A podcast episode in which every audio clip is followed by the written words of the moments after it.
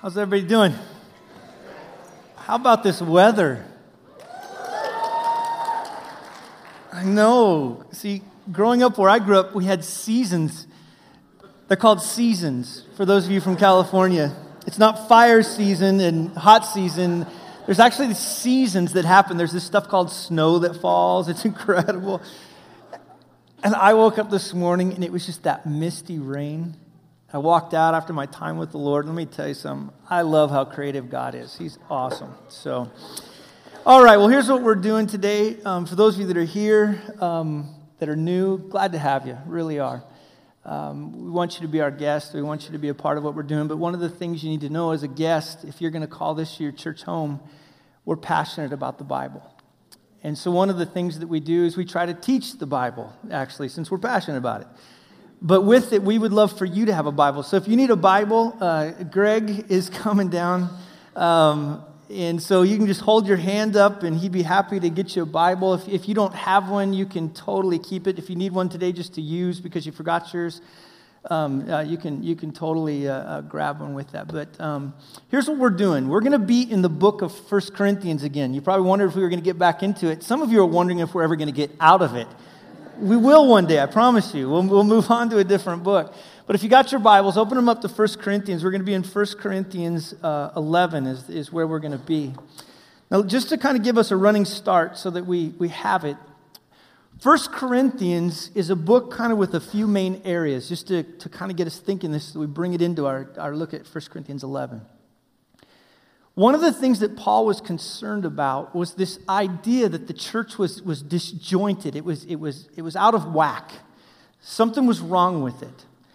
And the idea that he was trying to convey, and especially the way that Christian explained it today, is the church is not just an organization, it's people, so that when a church gets out of whack, it means people are out of whack, which, if you're somebody that doesn't think you're out of whack, you're whacked. All of us, and I didn't mean to go that way, but there we go all of us in this room in different ways, right?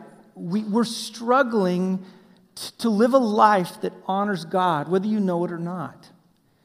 Now, with it, one of the things then that Paul's trying to do is to help them understand how they're disjointed. Is the first thing he does in chapter 1, verse 10, all the way through 421, is the way that he confronts them is, is, is the way that they were using others to get their own means. You'll see this sometimes within the church. That in other words, we'll say, well, John Piper said so and so, and John MacArthur said so and so, and Chuck Swindoll said so and so. And if you're really super spiritual, you like quote the Puritans or you quote, you know, maybe Spurgeon, the ones that don't know who that is, that just the really spiritual people. That's what they do. Forgetting the fact that all those people, and that's what Paul wants us to understand, we're all just a bunch of servants inside of God's household. That's all we are. This group of people is God's house, he calls it, God's field. It's, Paul says in there, we were bought with a price, we're no longer our own, that we belong to this group of people. And so, therefore, we don't have to try to use people to get our ends.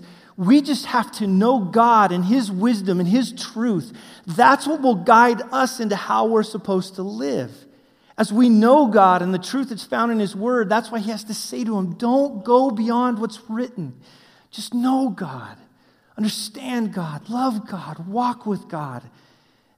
Then he moves into this idea, though, that when a church kind of gets disjointed, this thing enters into them called sin. See, the other thing the church is supposed to be is we're supposed to be different from everyone else, not better, different. We're different because when we came to know Jesus Christ, our sins were forever abolished, nailed to the tree forever. And then, because of that, because now we're accepted in Christ, the Holy Spirit comes into us, Paul says, and we're made different people. We're to live in contrast to the world. We're to operate differently, think differently, work through things differently. Again, not because we're better, but because of what God has done in our lives. And so they had sin in their midst. The guy was sleeping with his stepmom. Other guys were going off to temples to have sex with prostitutes. They were taking one another to court. And Paul says, that's not who we are. We live differently than the world. There's a contrast to who we are in comparison to the world. Now, within it, then some people, chapter 7, verses 1 through 40, they, they thought, okay, if sex is one of our big problems, then therefore let's make a rule no sex. Now, somebody should have raised their hand and said, Excuse me?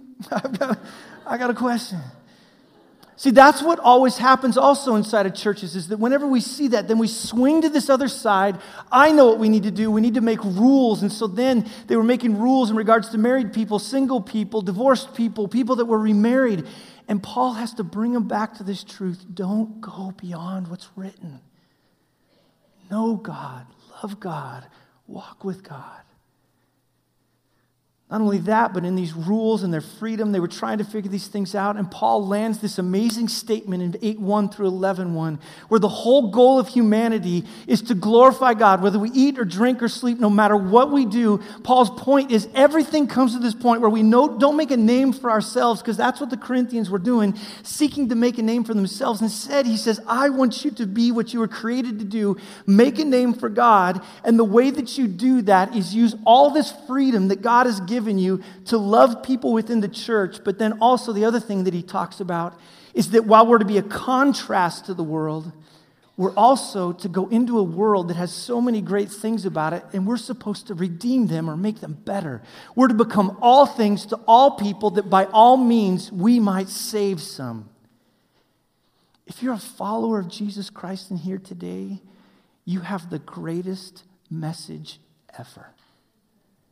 The message that says we can know God, love God, walk with God because Jesus Christ paved the way. And so Paul wants these things to come out of our life. And the thing that he does in chapter 2, 6 through 16, is he helps us to understand that the only way that we're ever going to become like Christ, that's the goal, the only way we're ever going to be shaped into his image to truly become humanity as God intended, is that we have to have the Holy Spirit. And once we have the Holy Spirit, he drops a monumental statement in verse 16 where he says, You now have the mind of Christ. Isn't that crazy? Because of the Spirit of God and the Word of God in our lives, we can think like Christ. We can walk like Christ, talk like Christ, act like Christ. We are not Christ. But because of the Spirit's work in our life, all these things He wants us to know, you can do this. Now, here's where we're going to go today. In 11, 2 through 16, he's going to talk about the relationship between men and women. Now, let me just start off by saying this of all the topics I've talked about, and I'm even talking sex and I'm talking drinking and all the other things that I've, I've talked on, talking about masculinity and femininity and how men and women get along is where angels dare not tread and where fools go. So I might be a fool. Now, here's why.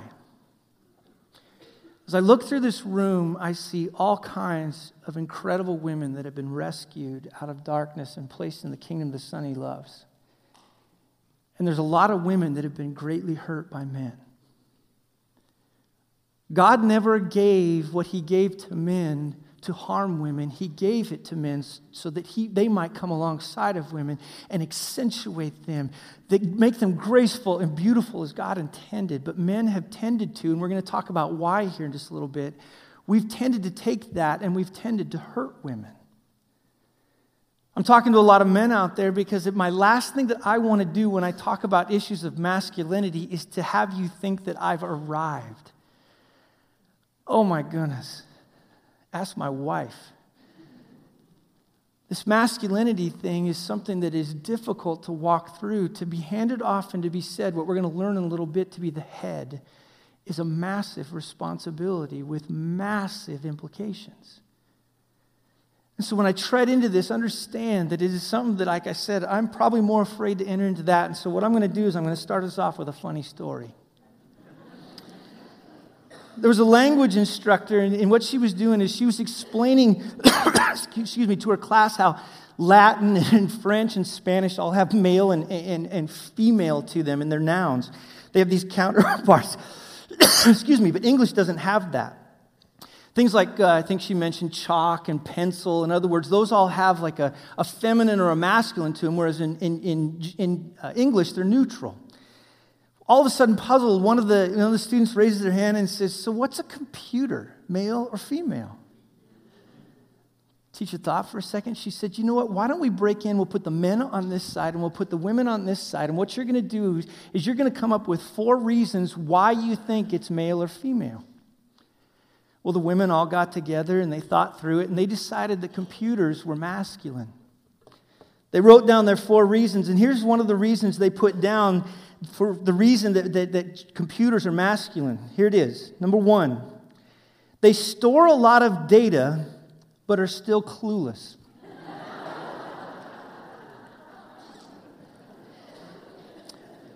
They're supposed to help you solve your problems, but half the time they are the problem. As soon as you commit to one, you realize that if you'd waited a little longer, you could have had a better model. Why are you laughing? And in order to get anything out of them, you have to turn them on. The men, they decided, though, that, that, that computers must be feminine. This is why they said, they came up with the conclusion that no one but their creator understands their internal logic. Let it sit. The native language they use to communicate with other computers is incomprehensible to everyone else. Even your smallest mistakes are stored in long term memory for later retrieval.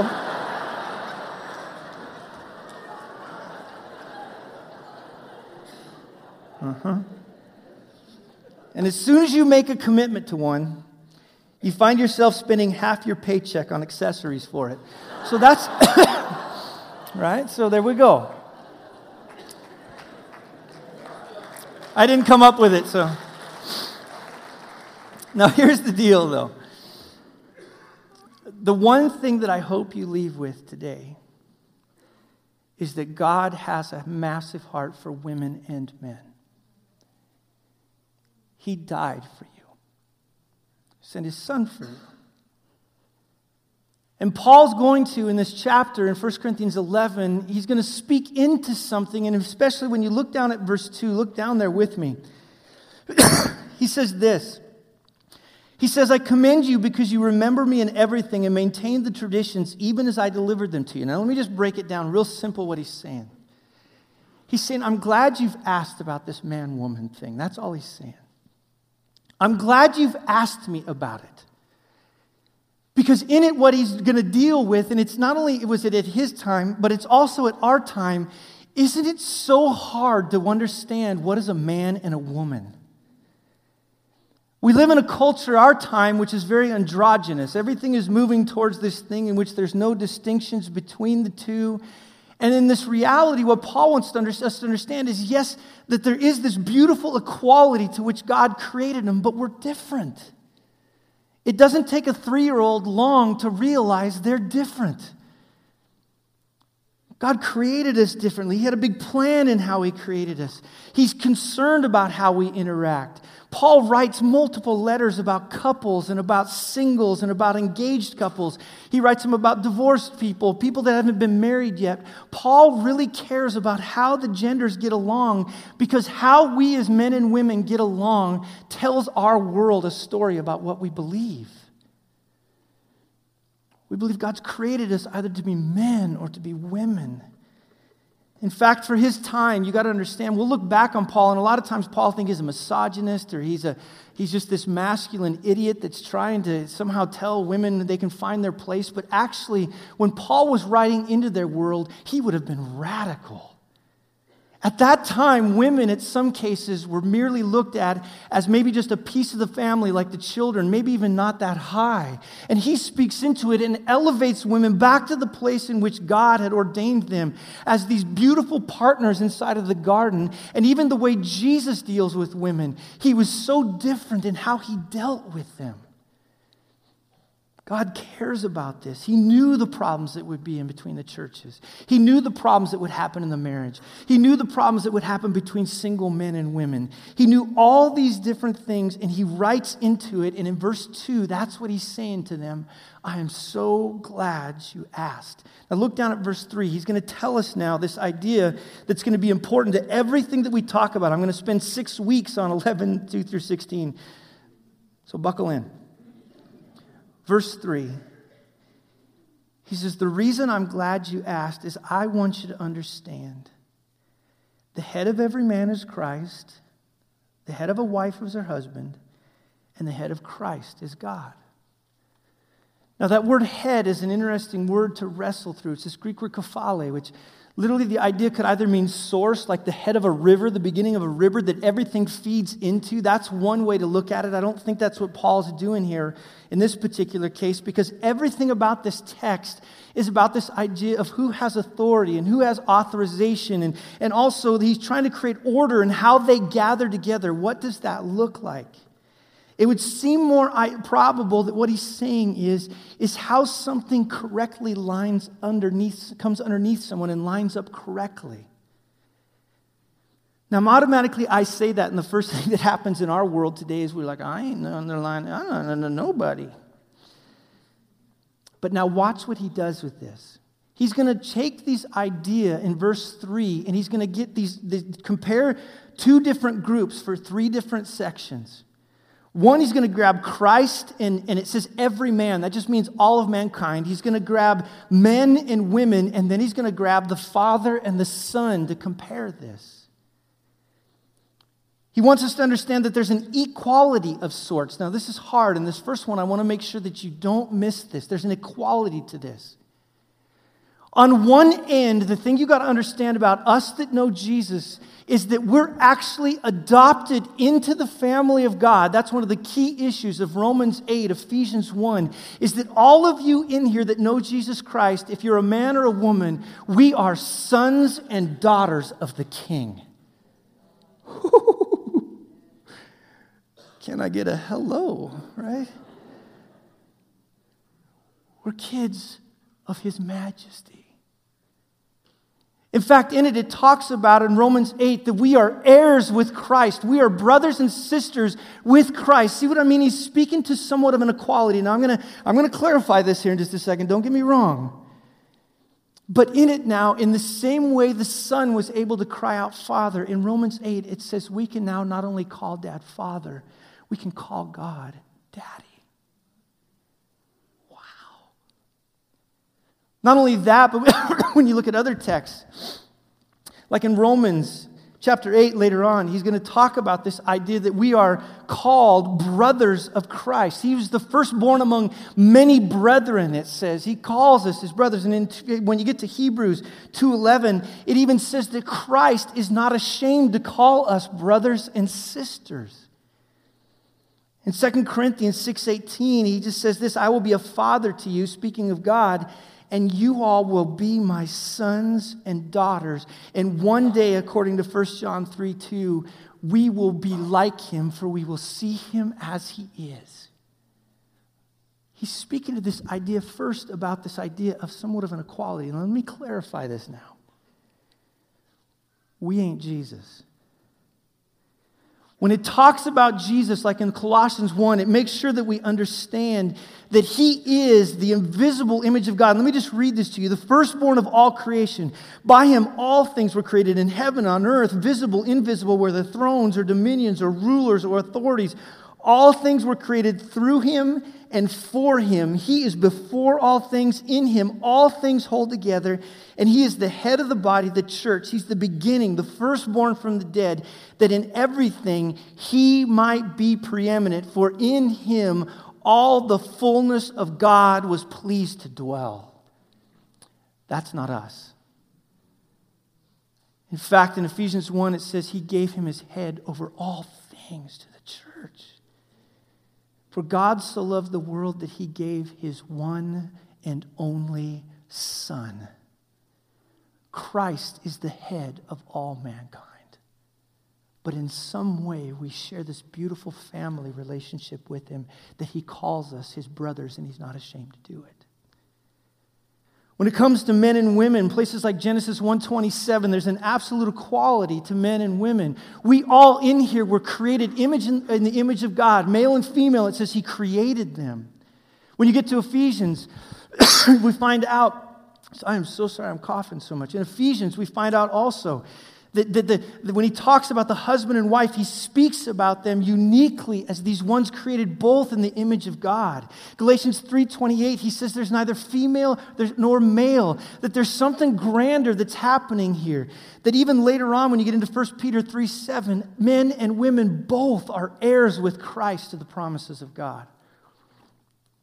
But while there is this side of equality, we're different. You'll see this like in Ephesians 5:23 when he says the husband is the head of the wife like Christ is the head of the church. Even down in this text that we're looking at, the man is the head. Now, if all I did is Paul stopped there and you just said, "Okay, so somehow my husband's like Jesus?" He's not. And he throws in this last part. And the father is the head of the son. Do you think there's ever been a second in the existence of God where the Son didn't like the authority of the Father over him? See, to men and women, he wants us to understand that in some way, how we relate to one another, we can learn how to relate to one another by understanding how the Father and the Son relate to one another. Jesus Christ, fully God. In Hebrews 1, it talks about this idea that He is this one in whom, literally, He's the image bearer of God in a unique way to the world. But yet, all throughout his ministry, he constantly said, I came to do the will of my Father. And even in 1 Corinthians 15, we learn that the Son can't wait to come back into the relationship it was before time began in this unique way. He just wants to live in and nourish underneath the headship of the Father. That's the relationship that we're kind of talking about in here. That's what he wants us to get. Now, the way that I'm going to do it is I'm going to talk about dance because I'm an authority. All right? Now, here's why. When I was in high school, I won a talent competition dancing. We danced to New Edition, right? Candy Girl. Look it up. Good stuff and we won. Now, the issue was whether or not it was all a bunch of basketball players dancing that we won or because we're just really good. Come on. Now, here's what I want to talk about with that. The headship that we're talking about, if you've ever watched dancing before, the job of the man is to be the what? The frame, right? And in the frame, the whole goal is, is to make the woman look what? Beautiful. In fact, my wife and I sat down I, I, watched this movie, even though everything in me told me not to, called Dance with Me. If you're a husband and you want to earn points, watch it with your wife. but one of the ways that she explained it is, is the man is the frame and the woman is the picture. In other words, what he's talking about is, is that there's a way in which this dance happens in which when men and women do it right, isn't it beautiful? I'm not even a beauty guy, but you'll watch a waltz happen, man, and the man is sitting there doing all this thing, and the white woman's dress is just being beautiful and flowing, and I'm like, beautiful. Honey, let's go to Disneyland. now, the point of that is, is I think when we understand this idea of headship, we have to go back to Genesis 1, 2, and 3 to understand what happened. You got your Bibles, go there, and I'm just going to go through it real quickly to kind of help us understand so we can get our minds wrapped around. What does it mean that the man is the head of the woman? Now, from a dance perspective, you got to understand God the Father and God the Son were fine. There was a rhythm to who they were, and they were existing in perfect unity alongside of the Holy Spirit and their triune nature. Everything was great. But something out of their love spilled out, and they decided, we are going to create. It says in Colossians 1, the Son was a part of this, the Father was a part of this. In Genesis 1, we learned that the Spirit was hovering over the waters. And God, in this moment, in the beginning, He created the world. And when He created the world in day one, it says He spoke light into existence. Now, if you, could you just imagine being there? It's all dark, and all of a sudden God says, Let there be light. Boof was this beautiful moment in which he established the whole rhythm of how his creation was going to happen. It says after light, he then he separated the two so that you could discern between the two. On day two, then all of a sudden, it says he created an expanse, waters between waters. On this earth that we're on, he created this atmosphere whereby which he was going to create the dance floor of life and everything to take place. Everything was occurring in such a way now in which life could be maintained. It says then after that, what he did is finally he took and he began to make land in the midst of the waters. And what came from that then that grew up all over the place were plants and they established themselves. Life began to begin new. The stars are in the atmosphere, it says, coming up, in which they're singing to the glory of God. Everything was resonating and moving in a beautiful way, perfectly. And sometimes I just want to know what was it like before any animals were put on the earth just to take the first breath of fresh air after God created? How nice would that be? After that, we find out that the sea and land begin to spring up with vegetation. Day four, he creates the sun and the moon as these two globes that were, were moving in such a way that they could tell the difference between times and seasons and days and hours. And then suddenly into his creation came fish and sea creatures and birds. The first birds sprung onto existence. They begin to chirp and sing the melody of God. All things are declaring who God is. Can you imagine being there the first time you hear a whale breach up or the song of a whale through the ocean? Everything was working in unison. It was perfect. Day six comes along. He creates into that moment all the land animals, whether we're talking about reptiles or mammals, whatever, begin to spring up onto the earth. The first time ever you saw a hippopotamus or an elephant, everything was set in place. And the way I would just say it is the dance floor was set. And then we find that he said something special. Let us create man in our image. Let's put him on the dance floor. It says, so He created them in His image, male and female, He created them. And He unleashed them on this world to be able to enjoy all that the world had to offer, to join Him in His mission in which He had set out for them, to steward the earth that He had given them. Everything was good. But in Genesis 2, what we learn is kind of what happened when He created man.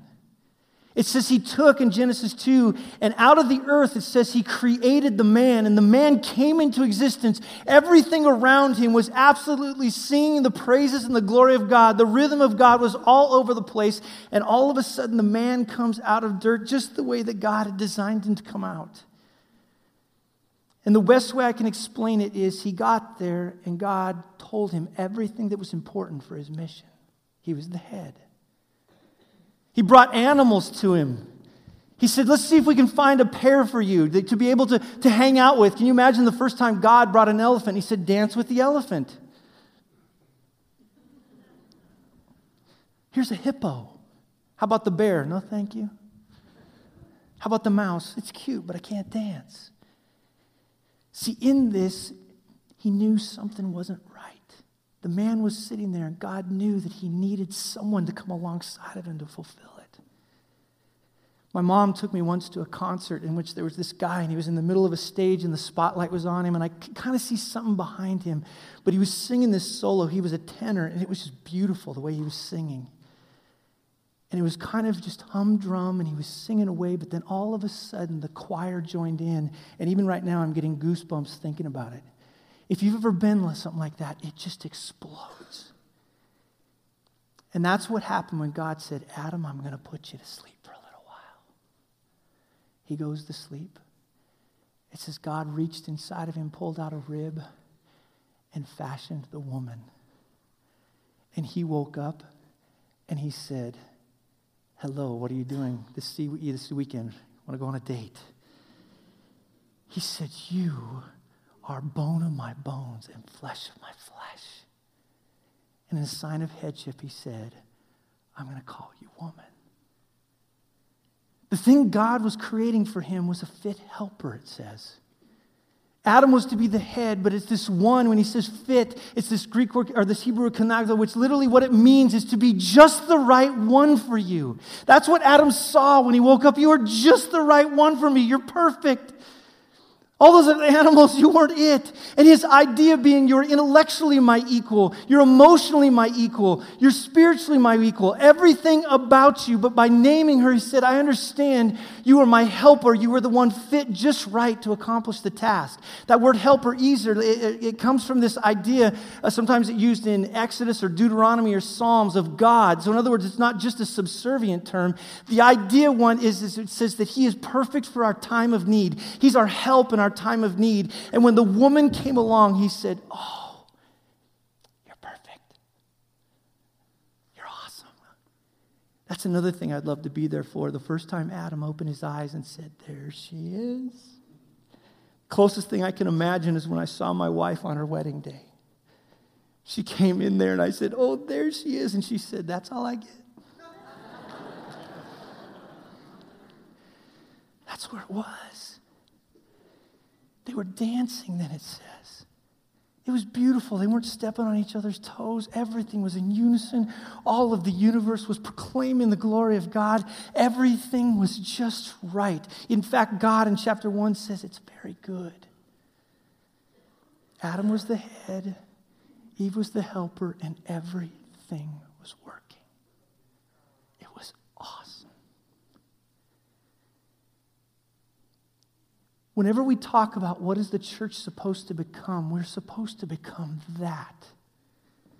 We're supposed to be these ones that men and women, I'm talking married, single, I don't care, that when we talk about headship, if it's inside of a marriage, the man gets this awesome opportunity to be the frame, to come alongside of his wife, not as a superior, not over her, but as one who is the head inside of the role that he plays. And the wife steps into that, and it's beautiful. I would have brought my wife up here, but it would have been scary for us to dance.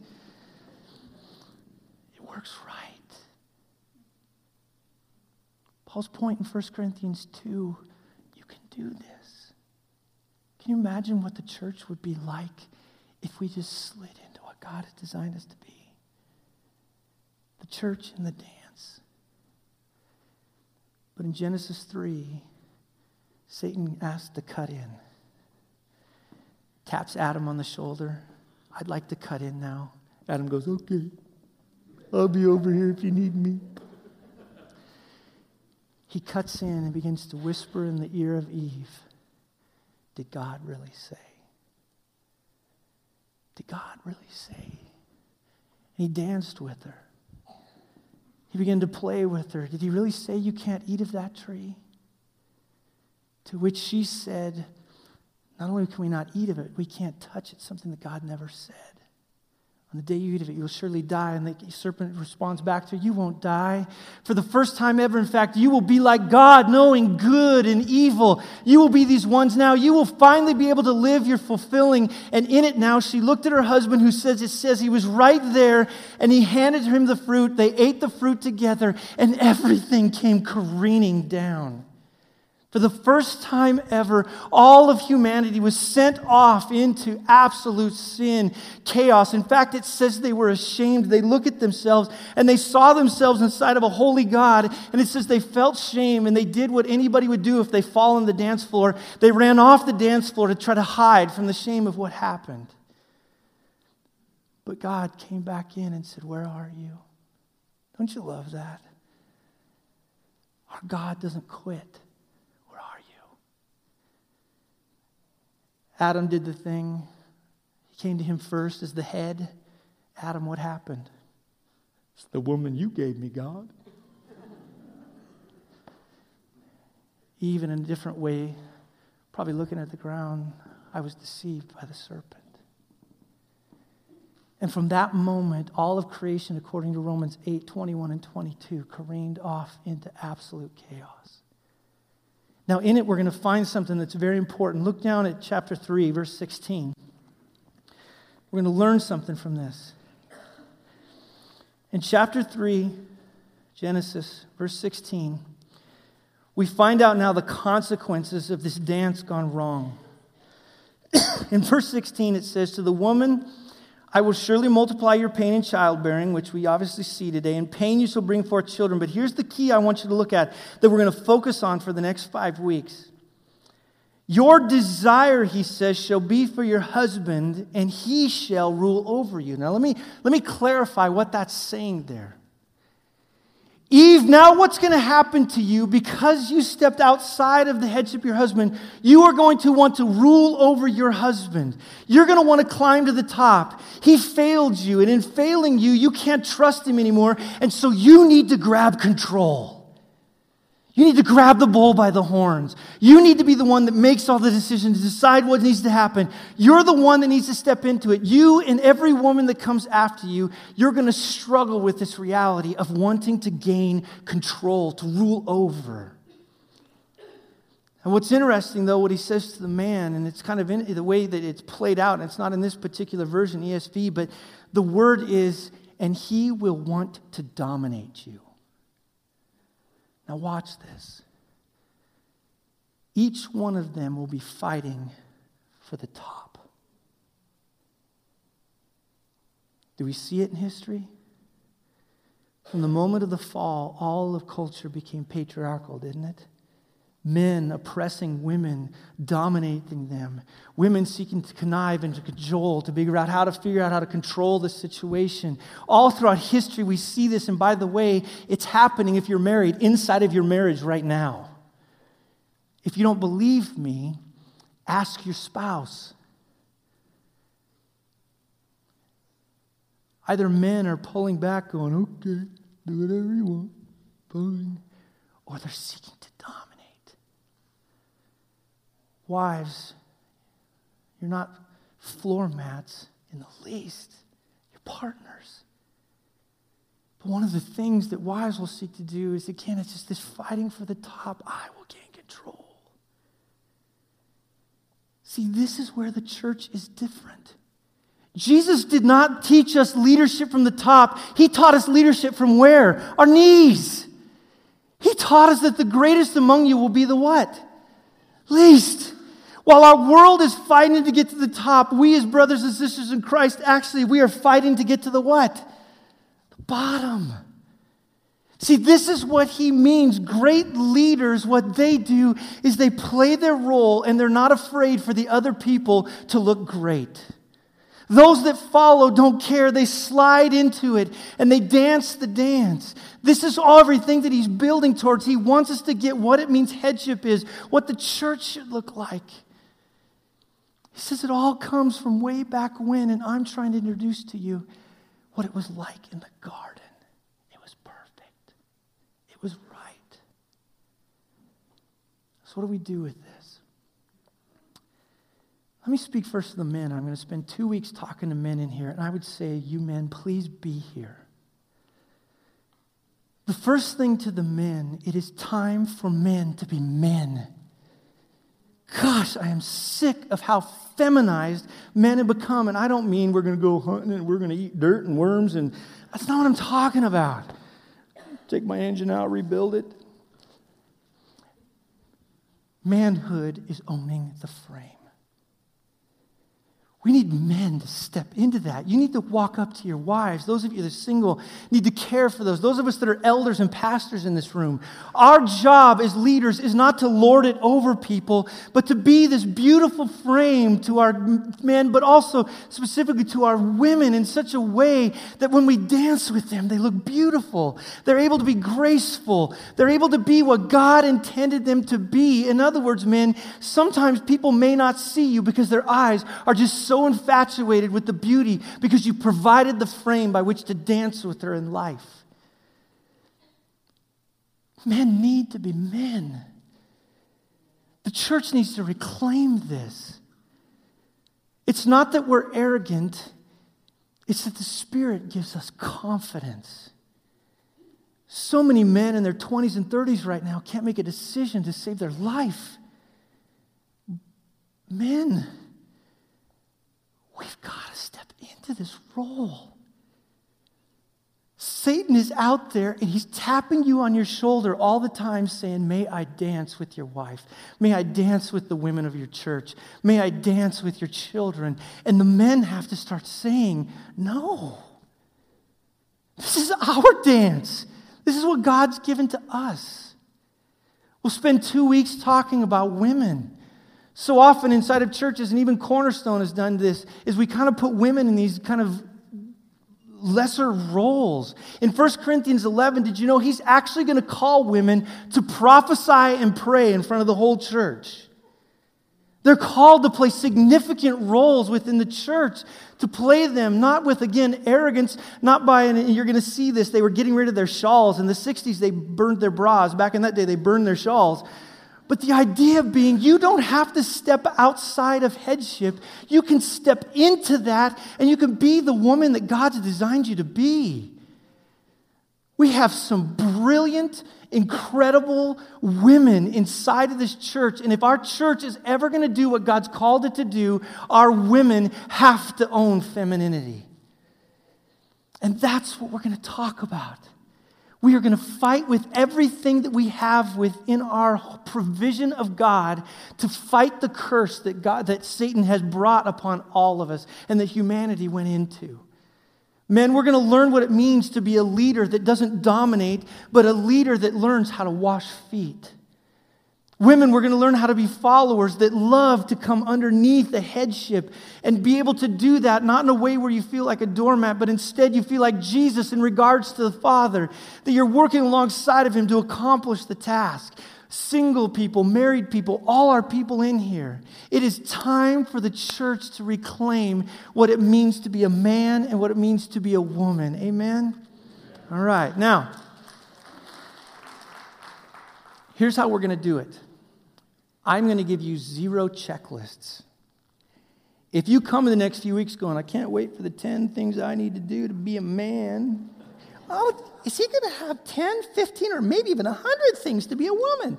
That's not what we're going to do. Like my woman voice? That's the best I can do. That's not what we're going to do. Listen to me. The only way that we will be able to be the men and the women that God designed us to be, that He intended from the beginning in creation, is for us to be a people that learn to keep in step with the Spirit. What it means to let the Word of God, to not go past it, but to let it transform us. We're going to spend time. That's what it means to be biblically masculine. That's what it means to be feminine. You are not a man or a woman of God unless the Spirit of God has grabbed you and the Word of God is transforming you. Everything about it is going to flow out of that. And I'm excited. I can't wait to talk about what I believe us as a people, I think just the church in general, needs to reclaim. Sound good? All right. I'm going to bring the worship team up. If there's anybody in here that doesn't know Jesus Christ, I know this wasn't an exactly come to Jesus talk. But listen to me. If you're a man or a woman in here, you will never be truly masculine or feminine unless God absolutely transforms you. The only way that we're ever transformed into what humanity was called to be is by the person and work of Jesus Christ. He has covered the shame of humanity that knows him. If you don't know him today, I would love to talk with you about how you can have a relationship with him. Maybe some of you in here need, want to get baptized. Maybe you're realizing, you know what, I've said I want to follow Jesus, but I'm not. Today's the day. If you want to get baptized, it's already wet outside. You might as well get wet inside. Come and declare to everybody, whether you're a man or a woman, I want to follow Jesus Christ with all my heart, my mind, my soul, my strength. To the rest of us this week, men, I know it ain't cool to say, let's dance. But, fellas, it's time we start to dance, huh? It's time we start to be able to be that frame that God's called us to be, to be able to be this dance for the world. And women, I hope you loved the fact that I've just called your husband to dance. If he needs advice, I did win a competition. All right? All right, let me pray for us. Jesus, thank you so much for today. Would you do the work of transforming us into the men and women of God? That you desire us to be. In your precious name, amen.